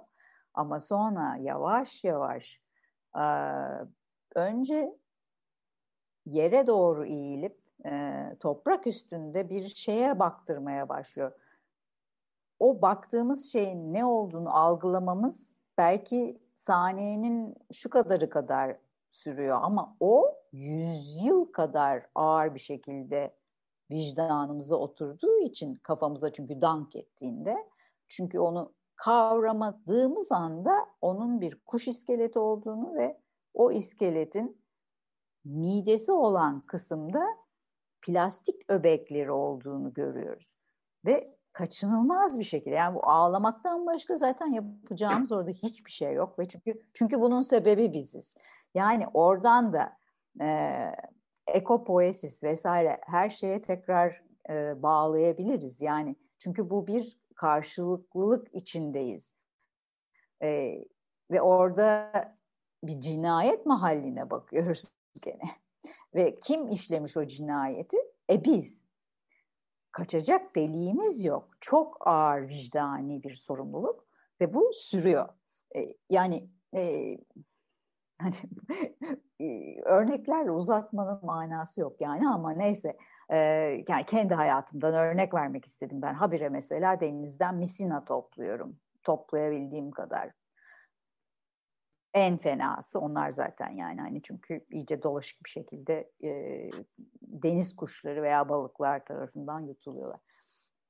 Şimdi Nilüfer'in şeyine gelirsek e, o albatrosun e, midesinde ölmüş ve iskeleti ve midesindeki plastikleri görme halimizle aslında e, bu işte kırılgan kavrayış e, e, yerleştirmesi içine girildiğinde o e, dönen e, çatlakları patlaklarıyla plastik top dünya, sünger dünya ve pırıl pırıl e, nefis bir e, doğal taş e, dünyadan çıkarılmış gene bir yuvarlak. Onun arasında kalıyoruz. Yani e, o dünya da belki bir varlığa dönüşüyor, bir bütün olarak orada e, ve e, kendi eski haline belki ya da olabileceği haline bakıp ağlaşıyor diyelim. Yani böyle, hani ama e, bilmiyorum işte ben de sonuçta o SOS e, şeylerini özellikle koymak istedim. Aslında şeyi de e, belki e, hatırlamakta fayda olabilir. E, Strange Fruit diye bir işim vardı 2009 yılında ilk defa Galerin Ev'de e, İstanbul'da sergilediğim. E, sonra işte başka yerlerde İstanbul Modern işte e, yurt dışı falan sergilenmişti. Orada da aslında iki dünya vardı. Bu sefer hani çok büyük bir metre çapında falan. E, biri politik e, olarak ayrıştırılmış yani e, kırılgan kavrayıştaki gibi e, ama tepe taklak yani şey e, işte e, Avrupa küçücük aşağıda Afrika dev çünkü biz onu hep e, Avrupa'yı büyük ve e, nedense Afrika'yı küçük görmek üzere beynimiz yıkanmış durumdayız. Veya Avustralya yok gibi falan. E, bir de e, işte gene NASA'dan e, imajını alıp yaptırdığım e, Blue Marble denen hani dünyanın uzaydan göründüğü haliyle olan bir dünya vardı. E, ve bu e, işe e, enstelasyona yerleştirmeye girerken de özellikle e, böyle bir e, 70 santim falan e, derinliğinde e, tüyler arasından izleyiciyi sokuyordum. Yani hem bu eşiksellik hali için hem de şefkat duygusunu yaratmak için. Yani şefkat lazım. Kendimize, birbirimize evet. ve dünyaya. Çok güzel bir kelimeye dokundum. Ben de bu kelimeyi arıyordum herhalde. Şefkat beni ağlatan oydu herhalde. Evet. Çünkü onu evet. tetikliyor. Albatros da öyle. Yani evet. Ama oradaki karşılaşma enerjisi de çok önemli. Yani çağdaş sanatta belki en önemsediğim şey o. Yani bence bu deneyimi ve karşılaşmayı yaratan sanatçıların işlerine baktığım zaman oradaki enerjiyi önemsiyorum. Ama hani bu sosyal dönüşümle, sosyal dönüşüm olasılığıyla nasıl değer birbirine onu bize belki Aylin anlatır biraz. Ee, şimdi sosyal dönüşüm çok büyük bir kavram. Bir günden öbürüne olabilecek bir şey de değil. Başlayacağımız tek yer ve olası tek yer kendimiz. Dolayısıyla hani Ebru'nun sorusu da onunla ilgili. Yani son bir yılda yaşadığımız işe dönüş hunharca tükenişi değiştirmeye yeter mi? önce kendimizle bağ kurmakla başlar. Herhangi bir dönüşüm. Çünkü e, e, bu Wu Wei kavramında da bu çok öne çıkar. E, ben e, aslında işte barış eğitimi ve işte çalışma dönüşüm alanında çalışıyorum. Asıl çalışma alanım o yani sanat yoluyla çalışma dönüşümü mümkün müdür alanında çalışıyorum aslında. Orada da konuştuğumuz bir şeydir. E, dönüşüm ancak bireyde gerçekleşebilir. Bazen müdahale ettiğinizde dönüşmesi gereken şey daha berbat bir hale de gelebilir. Bazen hiç müdahale etmemek de bir müdahaledir. Veya bir efor sarf ediyorsanız bir şeyi dönüştürmek için o doğru bir efor değil. O efor sarf etmeden olmalıdır o dönüşüm. Hı hı. Yani şimdi şefkati de söyledi hale. Şefkat derken bile benim e, bana bu çok dokundu. Şefkat kelimesini ne kadardır konuşmuyoruz. Değil mi? Ee, birbirimize şefkat önceki öz şefkat kendimize evet. karşı e, e, duymamız gereken e, şefkat meselesi var. O öz şefkati çalıştığımız ve e, belki de gerçekleştirdiğimiz sürece bir eve karşı da o ekoya karşı da bir şefkat mümkün olabiliyor. Evet. Ee, Ama ve... işte bu içe dönüşü ben çok değerli buluyorum. O evet. Ebru'nun sorduğu sorudaki evet. pandeminin yarattığı içe dönüş tabii zorlayıcıydı ama ben mesela öfkelerim çıktı. Bütün işte hınçlarım çıktı. Fakat sonra öfkeleri ve hınçları bırakmadan devam edemeyeceğimi anladım. İçe dönüş şahane bir şey değil. E, içe dönüş, dönüşle yeni bir ilişki arama olasılığı ancak o öfkeleri ve hınçları o hunhar olanı biraz bırakmak, kendimden uzaklaştırmakla mümkün oldu. Ancak çağdaş sanatta da ben işte onun için bu içe dönüşü sağlayan ve onun tekrar dışla ilişki kurma enerjisi yeni bir soruyla gitme enerjisi veriyorsa eğer o şefkat dediğimiz şey ya da içe dönüş dediğimiz iyileşme ya da bir hakikate bakma, kendimizi görme, yüzleşme enerjisi. O zaman bir şeyler oluyor hakikaten sanki değil mi? Evet. Bir de içe bakmak çok eğlenceli bir şey değil dediğiniz gibi. Yani e, çok karanlıklarımız da var ama karanlıklarımızla bağ kurmadan nasıl daha sağlıklı ve bütünsel bir hale gelebiliriz ki? Onları yok saymakla zaten bu hallere geldik. Yani e, bir yerde hani işte gene e, Steve Levin'den bahsettim ilk başta. Steve Levin'in de söylediği bir laf vardır. E, dünyaya şekil vermek insanın kendisine de şekil vermesi demektir der. World building is self building gibi. Yani dünyamıza verdiğimiz şekil bizim iç coğrafyamızı da etkiliyor. Yani dış coğrafyaya verdiğimiz şekil bizim iç coğrafyamızı da bir şekilde etkiliyor. İç coğrafyamızla uğraşınca belki dış coğrafyamıza farklı bir şey yansıyacak bilmiyorum. E, fakat bu felaketi biz yarattıysak eğer etrafımızdaki e, onu tekrar baştan e, kurgulamak da gene elimizde ama nasıl? Bir, bir şekilde aslında yani sanat e, alanı, açtığı alanla e, bizleri bunları üzerine düşünmemizi bir davet ediyor. Bir davet var burada. Baskı değil bir davet. Bir de biraz evvel şeyden bahsettik. Uyanmayla ilgili konuştuk. Estetik uyanma falan. Uyarma ile uyanmanın arasında da büyük fark var. Biz çok uyarıcı malzemelere e, gark olduk diyeceğim. Hani bu evet. süresi uyarıcı malzeme, uyandırıcı değil, uyarıcı malzemelere de gark olduk. Binlerce diziler, Yok efendim sosyal medyalar. Yani ben de evet. kendi içimde kendim Uyarılmaya değil, uyanmaya ihtiyacımız evet. var tam tersi. Bu şeyi gördünüz mü? Bir izleyicimizin daha sorusu var Tarık Bayazıt. Görebiliyor musunuz ekranınızda? Yok ben göremedim. Evet. Kendim, kendimize, halimize acıma gömüldüğümüz çirkinlikle karşılaştırıldığımızda batışımızla yüzleşme mecburiyeti bizi ağlatmış olabilir mi diye sormuş.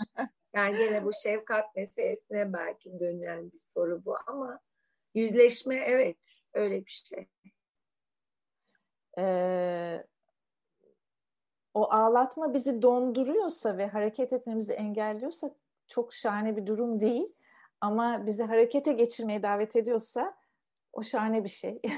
hani başta poiesis kavramından bahsettik. E, bir de ekopoiesis diye bir kavramı var. Belki yavaş yavaş da e, bitirmeye doğru giderken onu da konuşalım e, diye düşünmüştük biz Hale'yle. Ekopoiesis kavramı. Bunu e, Kopitin Alexander Ivanovich isimli e, bir hem sanat terapisti hem de çevreyle e, çevre üzerinden sanat terapisi üzerine düşünen bir e, e, terapistin e, yazısına bakarak birazcık da e, paylaşmak istedik. Ivanovic e, ekopoiesis için şöyle bir şey diyor. Orada da şefkat kelimesi yok ama ekopoiesis bir tür ekolojik yakınlık, samimiyet, intimacy kavramını kullanıyor. Yakınlık, samimiyet olarak tanımlıyor. E, gene ekoyu, oiko, ev olarak düşünürsek bir evde yaşayan tüm canlıların aralarındaki iletişimin ve birbirlerine nüfuz etme halinin altını çiziyor. Birbirimizden aslında bağımsız değiliz. Birbirimizle bir şekilde görünmez iplerle de bağlıyız diyor. Ve insanın kartezyen bir varlık olarak çevresinden koparılması veya çevreyle kurduğu bağın zayıflaması bizi günümüzde artık inkarı mümkün olmayan bir çevre kriziyle yüz yüze getirdi de diyor e, Ivanovic. Ve e, acaba diyor antroposten yani insan odaklı bir bakış açısından eco-human e, bakış açısına, eko-insan bakış açısına geçilebilir mi diye soruyor. Doğayı nesneleştiren ve varlığımıza hizmet eden bir anlayıştan kopmaya başlamak nasıl mümkün olacak? insan ve doğa veya özne ve nesne ilişkisinden özneler arası bir ilişkiye geçebilir miyiz diye soruyor. Bu dualiteden çıkmak mümkün mü diyor. Ve diyor ki ve bu ilişkiyi en iyi de e, en iyi tanımlayan, en iyi yerden tanımlayanlar da sanatçılardır diyor. Ve Van Gogh'tan bir alıntı yapıyor. E, Van Gogh e, Theo'ya yazdığı bir mektupta şunu söylüyor. Biliyorsunuz Van Gogh'un da e, doğa resimleri çok e, bilinir e, doğada geçirdiği zaman e, kendi patolojisiyle uğraşmak için doğada geçirdiği zaman resmi aktardığı zaman da biliyoruz. Van Gogh e, Theo'ya yazdığı mektupta, kardeş Theo'ya yazdığı mektupta şunu söylüyor. Sanat kelimesinin tanımını en iyi şöyle yapabilirim. Sanat insanın doğaya eklenmiş halidir. Bir anlam, bir yorum taşıyan ve mizacı olan doğa, gerçeklik ve hakikatten bahsediyorum diyor sanatçının ortaya çıkardığı, ifade ettiği, özgür bıraktığı, çözümlediği, saldığı, aydınlattığı. Evet. E... Sizin yani ev kavramı da enteresan çünkü bu son e, şeyin e, Giorgio Agamben'in evde yangın varken ne yapılabilir, ne yapmanın anlamı olabilir?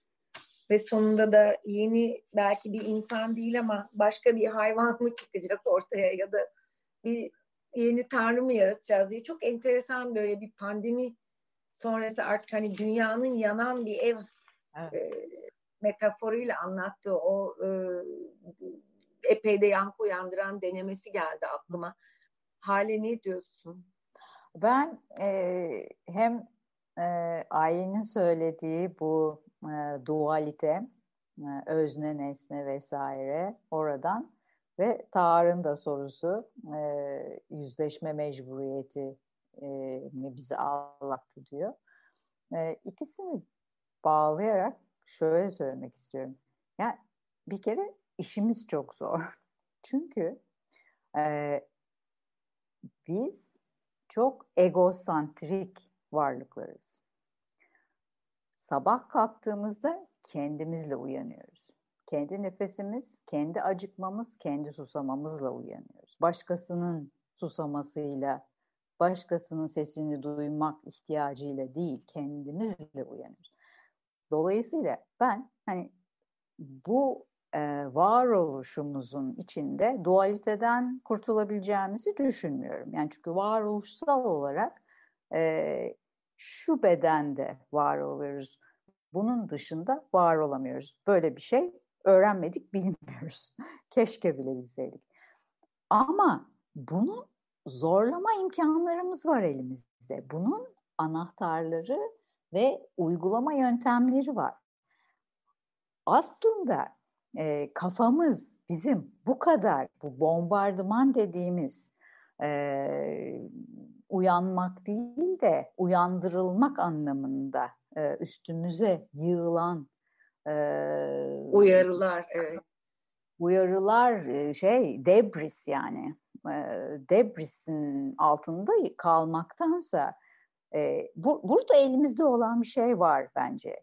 Hani bazı kanalları kapatıp yani kendimiz neye konsantre olup gücümüzü ve aklımızı neye harcayacağımızı son derece akıllıca kullanabilecek varlıklarız. Ama çok da duyusal varlıklarız. Şimdi bunu yapabilmek için e, iyi kötü bir düzlükte olmamız lazım. Halbuki biz bir kriz e, coğrafyasındayız. Evet. Kriz coğrafyası bize zaten normal nefes alma e, alışkanlığımızı bile sekteye uğratıyor. Doğru düzgün nefes alamaz hale geliyoruz. Onun için insanlar işte anksiyeteler, herkes bir şeyle uğraşıyor ki yani 24 saatini geçirsin. Şu aralar zor ama hani genel insanlık anlamında düşünürsek yapılmayacak bir şey değil. Yani işte şeyi konuşuyoruz ya yani işte senelerdir Ay'a olmasa da Mars'a kadar ulaşma merakı olan ve iyi kötü bunu becerebilen bir dü- evet. dünya var. Belki de biraz diğer gamlıkla kendimizi değil biraz başkalarını düşünerek de çıkabiliriz bu küçük cehennemlerimizden. Bu arada e, öğretmenim Ahtapot e, belgeselini izleyen var mı? El kaldırsın. Aa, seyrettim. Çok Çünkü çok güzeldi. Ay, adamın bir ahtapotu anlamaya çalışmaya hayatını adaması bir sene boyunca ve ahtapotla insanın iletişim kurma çabası bana çok umut verdi. Tıpkı senin bu iki e, astral nesne rolüne çıkmış topun gibi.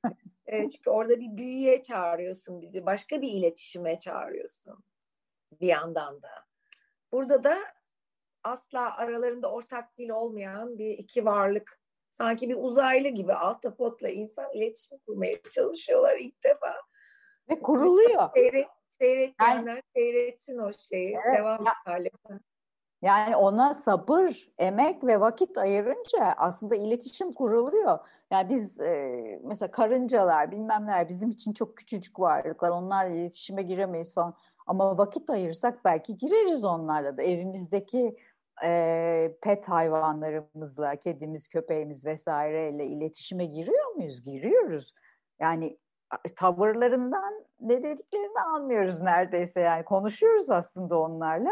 Niye başka canlılarla konuşamayalım? Ağaçla da konuşuruz aslında. Yani niye konuşamayalım? Yeter ki başka dil açık olalım başka dillere ne bileyim ben. ya tam da bu noktada o zaman e, şunu da sormak isterim. E, bu Ivanovich bu ekopoiesis kavramını konuştuğumuz kişi şunu soruyor. Sanatçı diyor doğadaki fenomenleri e, konuşan ve kendini ifade eden varlıklara dönüştürür diyor. Sanatçının da böyle bir araf konumu var. Hem objeleri hem sesleri konuşturan yani her her türlü fenomeni konuşturan e, bir sihirli duruşu vardı diyor. Hmm, ee, senin yerleştirmende de konuşan başka sesler de var. Biraz onları da söylesek mi acaba yani konuşsak mı? O hem kalp sesi, İshak kuşunun sesi ve yankılanmaları, o SOS Morse alfabesinin sesi, e, objeler de konuşuyor tabii ki iki top da konuşuyor. Onlar içimdeki dışın dışımda dışımdaki içimde böyle. Ay, bu çok güzel bir soru Hale. Bunu lütfen yanıtla ama bu geçenlerde çok dolaşan bir fıkra geldi aklıma şimdi karikatür. Psikiyat hastaya diyor ki bitkilerle konuşmanız gayet normal bana ihtiyacınız yok. Bitkiler cevap vermeye başlarsa beni arayın diyor. ee, bu tabii bir pandemi şakası ama Ailenin sorduğu bu seslerle ilgili soru çok önemli Hale lütfen. Valla madem buraya kadar geldik aslında şu, önce şunu söyleyeceğim. Ee, Aylin bana e, benim bilmediğim bu krizokol taşının işte e, müzisyenler tarafından kullanıldığı yok ses çıkar yani müzikal ve korolar için vesaire tılsımlı bir taş oldu falan. Ben bunu duymamıştım, bilmiyordum. Aylin'e şunu anlattım. Ee, önce ilk olarak bu ses için Ayvalık'ta Serdar Ateşer'in atölye şey stüdyosunda e, Serdar tabii ki yapıyor bir müzikler, denemeler, bir şeyler falan. Ben yancı olarak oradayım ama sonra duvarda böyle bir e, bana da çok ilginç bir aile hikayeleri anlattı. E, bir o çok yüksek tavanlı stüdyosunda duvarda bir tuğla duvarda asılı küçücük bir çan gördüm. Onun yanında da bir asılı keman yayı gördüm. Böyle içgüdüsel olarak aldım onu. Bu arada da Serdar synthesizer vesaire işte bağlamıştı. O artık kendi kendine böyle ses üretiyor. Çok acayip bir fabrika gibi falan. Ee, o sesin e, bütün stüdyoda şey atmosferi içindeyiz. Serdar video çekiyor bu arada. Ben de böyle ona bir iki vuruyorum böyle duvara. Çın pın falan bir şeyler. Hayatta yaptığım bir şey yani müzikle sıfır. Nefis. Alakam yok. Sonra e, İstanbul'da Hakan Kurşun'un e, stüdyosunda Serdar ben, Hakan işte bir çalışma günü ilk bir araya böyle hep beraber Serdar Ayvalık'tan getirdiği e, ön hazırlık sesleri vesaire falan derken işte benim de bu meşhur İshak kuşu sesi falan. E, Hakan Kuş'un benim elime bir tane bendir verdi. Şimdi biz dedi çalarken sen de bunu çal dedi. Ve ben de ben ki ya yok yapamam.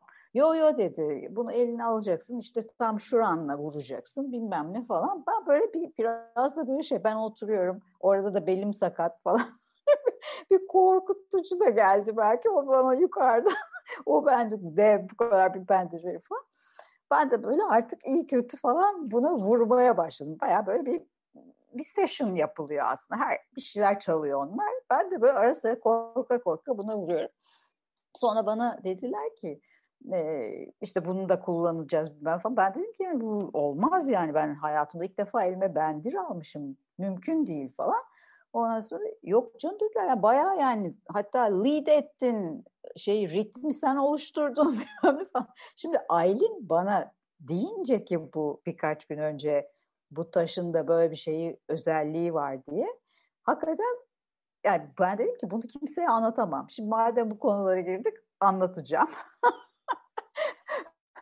Ete, eteğimizdeki taşlar dökülsün. Hani dedim ki ben bunu anlatırsam birilerine hani bir epey bir kısım insan kaçık diye bakar herhalde. Yani aslında yani bana göre mümkün değil yani bir taşın Hala ben hani... o daha rasyonel taraftayım. O krizokol taşının elime geçmiş olması beni böyle bir şeye sürüklemiş. E Olmaz. Sen uyandırmış işte ne kadar güzel. Evet belki de öyle elim, içimde belki ketlenmiş bir şey açıldı çıktı vesaire. E, fakat hani ha oradan e, Nilüfer'in bu İshak kuşu nasıl bir kuş ve yani ailenin sorduğu soru çok güzeldi. Yani bu seslerin getirdiği boyut. Evet. E, yani o kuş sesi onu çok yani o benim özellikle yani bu olsun deyip baştan e, hani şey olarak bir ses datası olarak e, Serdar'a ve Hakan'a e, rica ettiğim e, bir şeydi. Pek hiç yaptığım bir şey değil değildir yani bunca senedir Serdar Ateşer'le e, benim projelerde birlikte çalışıyoruz. Ben ona sadece hani bu projenin başında olduğu gibi e, hani nasıl dediysem uzay boşluğunda hissetmekle anne karnında hissetmek arasında gidelim gelelim. E, bunun karşılığı gibi şeyler olsun dışında bir şey söylemem. Fakat bu İshak Kuşu'nu çok istedim. Çünkü e, ben İshak kuşu diyorum bu arada. Yani belki düzeltilmem gerekiyordur bilmiyorum ama e, yazları gece vakti e, öttüğünde nereden geldiğini çok kolay anlamadığınız yani sağdaki ağaçtan mı soldaki ağaçtan mı inanılmaz bir yaz gecelerine derinlik veren e, bir ötüşü olan bu 17 dakikalık müziğin içinde kendi doğal sesi olarak da var ama e, bir, bir kız bir yerinde var. Geri kalan kısımlarında daha e, işte Serdar'ın reverb'lerle vesaire biraz oynadığı versiyonları var. Yani tekrarlar var böyle peş peşe. Derinlik ve uzay hissini arttırması için istedim. Ee, hani geceler belki bizim için e, genel olarak belki tekinsiz yani arkaik e, bilgi olarak ama artık öyle yaşamıyoruz. Hele bir yaz gezi, gecesi dışarıda olmak ve yıldızlara bakarak bir bu kuşun sesini duymak muhteşem bir deneyim. Yani bütün o yıldızların, e, uzayın, evrenin e, büyüklüğünü hissetmek, e, kendi küçüklüğünü hissetmek ama onun bütünlüğü içinde mutlu olmak falan bunlarla ilgili yani o, ses, o kuş sesini onun için istemiştim. Der, özellikle evet, derin. Azıcık sesi. korkmak ama o korkudan biraz yaratıcı titreşimler almak değil mi? Evet bir yandan da huzurlu hissetmek çünkü dünyaya ait o kuş sesi. Uzaya değil yani Serdar'ın yaptığı mesela işte hani e, NASA'nın da yayınladığı bazı işte sesler var. Hani hakikaten tanımlaması çok zor. E, bazı sesler var e, kayıt edilmiş olan e, uzay boşluğundan bir yerlerden. E, ya da onların e, tekabülü olarak e, insanın hayal gücüyle üretilmiş e, filmlerde vesaire ya da işte Serdar gibi müzisyenlerin ürettiği tekabül şeyleri var. Uzay boşluğu hissini e, tetiklemek üzere diyelim. O bilinmezliği, boşluğa düşme e, gerginliğini e, yansıtmak için onlar var. E, işte SOS var.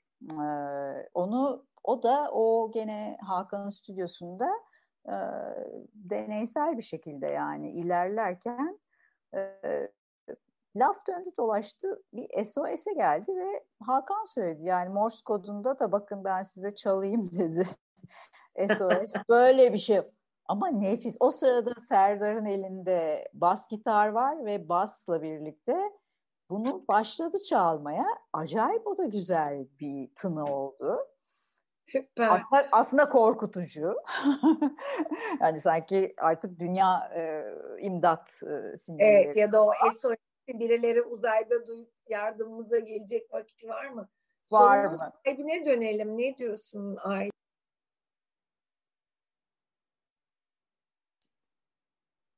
Soruya mı dönelim? Hayır sorunun sahibine dönelim. Aylin Sorunun sahibine dönelim. Bütün bunları dinlerken hep şey düşünüyordum. Hep e, konuşurken iki kavramı yan yana, iki karşıt kavramı yan yana kullanırken buluyoruz hep kendimizi. İşte estetik, anestezi, efendim işte şefkat, hunharca e, veya şimdi Hale'nin bahsettiği işte SOS ama işte gecelerin e, birazcık da o tedirgin etme haline e, yumuşatan dönüyorum e, ister istemez bu kırılganlık kavramına geri dönerken buluyorum kendimi.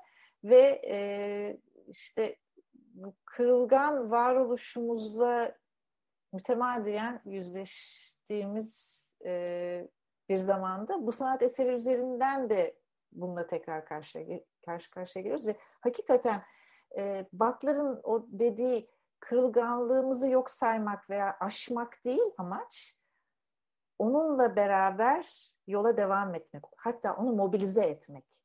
İşte bu eserde de, bu yerleştirmede de o mobilize etme halini bence özellikle sesler üzerinden şimdi konuşunca daha da oturdu bana sorarsanız. O mobilize etme halini e, yaş- yaşıyoruz, yaşatıyorsun bize hale. e, ben, onu ben de şey, söylemem, söylemek istedim. E, şeyi hatırladım. Ee,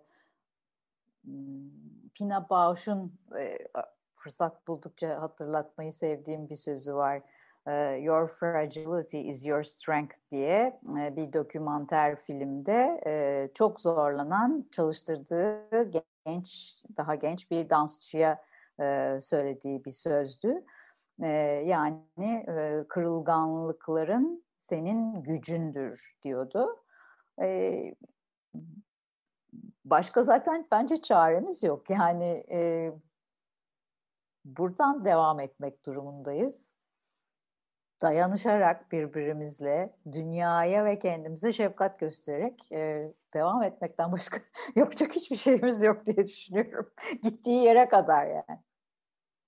Evet o devam etme haline bir arkadan itme hali gibi. Evet. Biraz itişe ee, kakışa. Nilüfer senin sesin kapalı. Bizimle konuşuyorsan eğer. Nilüfer. Ne? Mikrofonum kapanmış. Bir pardon. soru da gelmiş. Ha, evet sen bir evet. şeyler. Ee, yani Sinan Eren Erk yani en son bir şey söylemiş. Yani bir şeyleri yeniden tanımlama ihtiyacı mı hissediyoruz? Aradığımız şefkat burada mı devreye giriyor demiş. Ki doğru. Bir de Gizem Gediğin bir e, uzun bir sorusu var ama güzel. E, fragile grip'te yani kırılgan kavrayışta işi deneyimlerken bir merakın tatmin edilememesi hali de çok etkili. O topların orada nasıl döndüğü, alt taraflarına da ışık yansa neler görebileceğimiz seçilmiş alanların görünmesi söz konusu sonuçta. Mekanın büyüklüğü, derinliği, sesin hem tanıdık olana yaklaşması ama tam o anda uzaklaşarak tanımsız olması gibi durumlar deneyimi çok muğlak kılıyor ve bedenimizin bazı eserlerde hiç farkında olmayız. Burada hem kendi bedenimizin çok hassas bir şekilde farkında e, olabiliyoruz e, diye bir yorumda bulunmuş. E, kuş konusuna girince ve kuşun sesinin gelişinin de muğlak halinden bahsedince bunları yazmak istedim. Herkese çok sevgiler demiş. Bu bedenle ilişki enteresan bir nokta. Evet çünkü yani e, sonuçta e, bir deneyimsel alan yani bilmediğiniz bir alana giriyorsunuz ki buna ben de dahilim. Ben e, mekanın içinde bir müddet çalışıp sonra ışıklar yapıldıktan sonra yani şey o çok e, e, düşük dereceli daha ışıklar olmamıştı. Sonra o ışıklar yapıldığında tekrar mekana geri gittiğimde kendim o mekanda yürümekte güçlük çektim. Yani avcumun içi gibi bildiğim bir mekan, objeleri ben yerleştirmişim. İşte dünyalar dönüyor mu anlayamadım önce. Yani böyle bir bir eşiksellik yaratıyor ve o aslında şeyi yükseltiyor. Ee, hani ben neredeyim, ne yapıyorum, iyi miyim, düşecek miyim, bir şeye mi çarpacağım, yanımda biri var mı yok mu vesaire bir sürü şey. E zaten bir de şimdi pandemi var maskeyle. Yani o bu bu bu serginin maalesef dezavantajıydı çünkü e, Hani ben bile şu anda maskeyle hele öyle küçük bir odaya girmek vesaire dörde dört bir odaya girmek hiç çekici değil yani. E, neyse e, yani böyle bütün hakikaten e, duyularımızı şey e, alert eden yani böyle e, bayağı bir şey. E, Tam seferberlik halinde. Evet, yani. evet. Yani ilk bir aşama o. Sonra eğer bırakabiliyorsan kendini o, o koşullar içinde. İşte o bırakma halini zaten hani istiyoruz. o hani hep o eşiksellik Aylin'le de konuştuğumuz o eşiksellik olsun ki başka bir aşamaya geçebilelim. Yani o e, işte e, müzeye girmeden önceki sokağı, müzenin içini, sonra sergideki diğer e, sanat eserlerini falan bırakıp şimdi bu odada bir kalabiliyor muyuzu bırakma hali içinde işte o eşiksellik önemli. E, ve oradan yavaş yavaş bırakabilenler işte o mekan içinde yavaş yavaş o karanlıkta işte o objeler, o müzik içinde e, bir davet Aylin'in dediği gibi yani bu halimize bakmaya ve e, kendimizi ve dünyayı düşünmeye e, çok davet. evet de barınabilmeye de bir e, e, araç, araç oluyor bence. Son sözleri alıyorum. Süremizi epey açtık. Evet. Belki son söz olarak şunu da söyleyebiliriz. Ee, bu bu bilinmezlik kelimesini çok kullandık bütün konuşmamız boyunca ve bence pandemi öncesinde zannediyorduk ki e, biz her şeyle başa çıkabiliyoruz gelecekle. Bilinmez diye bir kavram yoktu. Ama pandemi süresince şunu da yaşadık aslında her her zaman bir bilinmezlik vardı. Ee, her zaman onunla yaşıyorduk. Bu yerleştirmede de bu var. O alana girdiğiniz zaman bilinmezle baş etme mekanizmalarınızı da harekete geçiriyorsunuz. İşte provayı onun için söyledim birazcık da. Bir de bedenle girip prova ediyorsunuz. O bilinmezle ne yaparım ben? Bu beden ne yapar? Doğru. Dolayısıyla o bağlamda da bilinmezlik hep vardı. Farkında değilmişiz. Her şey kontrol altında olduğunu zannediyormuşuz her şeyin. Ama Doğru. Bilinmezlikle bütleşmeyi öğreniyoruz. Bu çok önemli bir deneyim. Değil mi? Unutmamak kaydıyla. Umarım unutmayız. Yok ben kolay kolay unutacağımızı sanmıyorum. E, ikinize de çok teşekkür ediyorum. Sevgili Arlin Vartanyan. E, bu sohbete getirdiğiniz güzel kavramlarla hem Halit Enger'in bu işini okumakta hem kendimize bir varoluş sorusunu yeniden e, sormakta bize çok güzel bir e, ufuk açtınız, çerçeve çizdiniz. Çok teşekkürler sevgili Aylin. Ben teşekkür ederim davet ben, ben de teşekkür ederim. Sizin de güzel sorularınız. Hale Tenger bana gönderdiğin yazıda çok güzel bir soru sormuştun. Birbirimizi ve dünyayı bilmediğimiz bir yeni dil üzerinden dinlememiz mümkün mü? Dünyaya ve birbirimize ne kadar ihtiyacı olduğunu, ihtiyacımız olduğunu bu dönemdeki kadar hiçbir zaman hissetmedik herhalde. Birbirimiz ve dünyayı bilmediğimiz bir yeni dil üzerinden dinlememiz mümkün mü? Senin işini gördükten sonra galiba evet demek geldi içimden. Bence dinleyelim birbirimizi ve bütün bütün e, canlı ve cansızı dinlemek üzere kulak kesilelim. Ben de çok çok teşekkür ediyorum. Daha önceki kıraathane konuşması da Nilüfer'cim sayende çok keyifli geçmişti. Ee, hep tekrar bu fırsatı verdiğin için teşekkür ederim. Kıraathane'ye, İstanbul Edebiyat Evi'ne, ailene çok çok teşekkürler. Kırmayıp, e, vaktini ayırıp e, güzel katkılarıyla zenginleştirdiği için. Sağ olun. Var. Dinleyen herkese çok çok teşekkürler. Evet, izleyicilerimizden de güzel teşekkürler geldi. Ee, Ebru Hanım'ın ki çok hoş. Akşamı kalite katan bu söyleşi için çok kereler çok teşekkür ederim diyor. Gerçekten ben de sizlere e, ve bütün izleyicilerimize çok teşekkür ediyorum. Bu akşam birlikte olmak çok güzeldi. E, kendinize iyi bakın. Yeni buluşmalara kadar iyi olun, hoşça kalın. Çok teşekkürler. Çok teşekkürler. Teşekkürler. Sağ olun.